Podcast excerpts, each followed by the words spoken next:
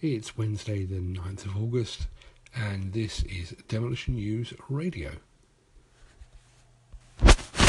In the news headlines today, the Finnish contractor involved in a catastrophic bridge collapse back in 2015 is in court, uh, according to structural experts. The demolition caused a chain of events as a result of which the bridge fell. Um, more on this once we get it from the court in Finland. And a couple of quick shout outs. One to the team at Chambers Media, um, the publishing partners of Demolition News and Demolition Magazine. Um, apparently, Ben Chambers, the owner of the company, forces his team to listen to this nonsense every morning. Um, so, hi team, and thanks for all your hard work. Um, a very quick shout out as well to vehicle vehicle partnerships um, who have put my wife back on the road after my catastrophic accident last month. You can read about that on demolitionnews.com. And now on with the news.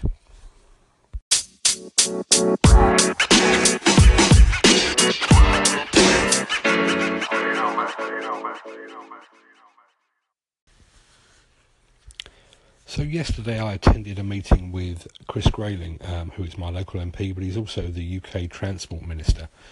Uh, my plan had been to highlight the growing concern over urban exploration young people gaining access to construction and demolition sites to film and photograph themselves against a city skyline. Um, I was hoping that Mr. Grayling would take the uh, the concerns of the industry seriously, um, although I wasn't expecting any sweeping legislative changes. Um, but as it turns out, it was quite a frustrating meeting, really. Uh, Mr. Grayling himself was as charming as you'd expect, um, but he pointed out that trespass, and this is what this falls under, is a civil offence rather than a criminal offence. Um, so that means that any contractor, demolition or construction, any contractor that finds that they've been a victim of this kind of trespass would need to carry out prosecution under uh, civil law. Um, and civil law is not likely to deliver much in the way of compensation to them. If, if anything, they probably end up having to pay their own court costs. So as a result, we are in a situation where this is likely to continue because there is no real deterrent against urban exploration and breaking into demolition and construction sites. The one notable exception to that is if any damage is caused, because once damage is caused, it becomes criminal damage and it, then becomes a criminal case. But even then, a demolition contractor that has been a victim of this is still going to have to fork out probably thousands in legal costs, and the the likely outcome is that the person responsible, because they're underage, most likely to be underage, will get a, a light slap on the wrist, told never to do it again. Um, and the demolition contractor will end up footing the bill for the legal costs and will get nothing very much in return. Now, I stated almost a year ago that the death of a YouTuber on a demolition site was inevitable. Um, unfortunately, my prediction was proved to be correct. Uh, a young boy of 14 was killed on a site in Leeds just a few weeks ago, and I fear that he won't be the last. Um, as long as this continues to be a fad among young people seeking internet fame via YouTube or Instagram, it's it's something that's going to continue. In fact, my son, who is a lot more YouTube savvy than me, directed me to a video recently of a a YouTuber breaking into the former West Ham United football ground, uh, the Boleyn Ground in East London, um, while that was being direct, uh, demolished. And somebody has already commented that there is a new uh, stadium being built at White Hart Lane for Tottenham Hotspur Football Club and the YouTuber involved has basically said that he intends to scale that at some point.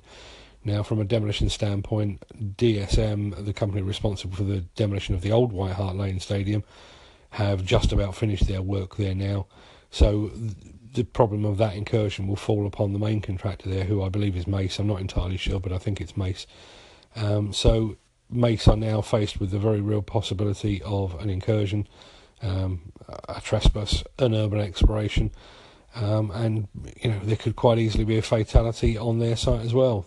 I've seen the new stadium up close, and certain parts of it are very very high. Um, from a from a YouTuber's point of view, I'm sure that looks very appealing, um, but it also represents a major danger to anybody scaling it.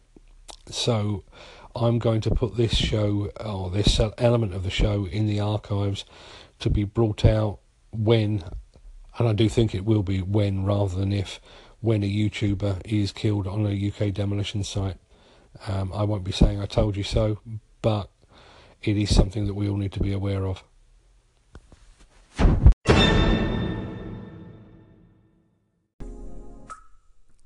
If you saw our recent business briefing video, and if you didn't, you can find it on demolitionnews.com, you would know that we have recently struck a deal with market intelligence provider The Builders Conference to bring you up to the minute stats on the state of the UK construction market.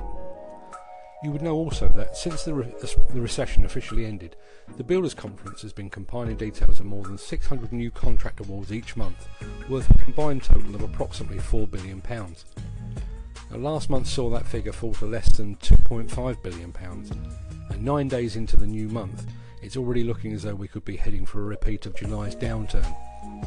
The BC Live League table is currently showing a headline figure of just under £586 million, well short of the ideal £1 billion per week required to hit the £4 billion monthly target. Of course, it's early days, and August is a notoriously quiet month, with many construction types concentrating on building sandcastles rather than actual buildings.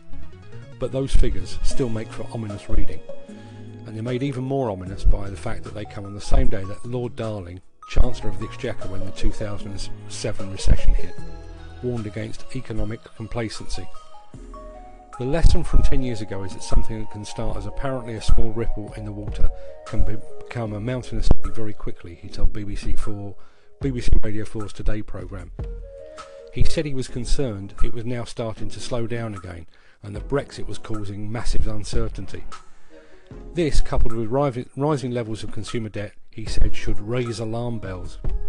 More on this in our exclusive business briefing video brought to you in conjunction with the Builders Conference.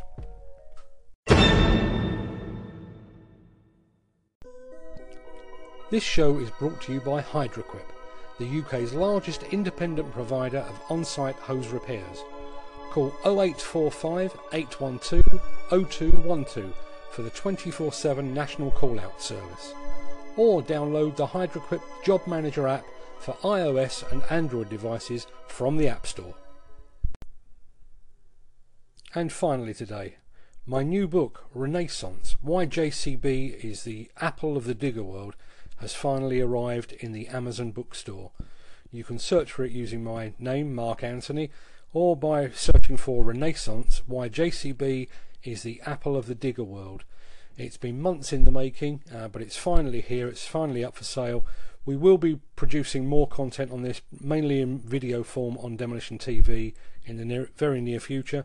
But if you'd like to check it out, it's available for sale as we speak. Please go and check it out, and if you would like to get a copy, please hit the order button. We'd really appreciate it. Tell you more later.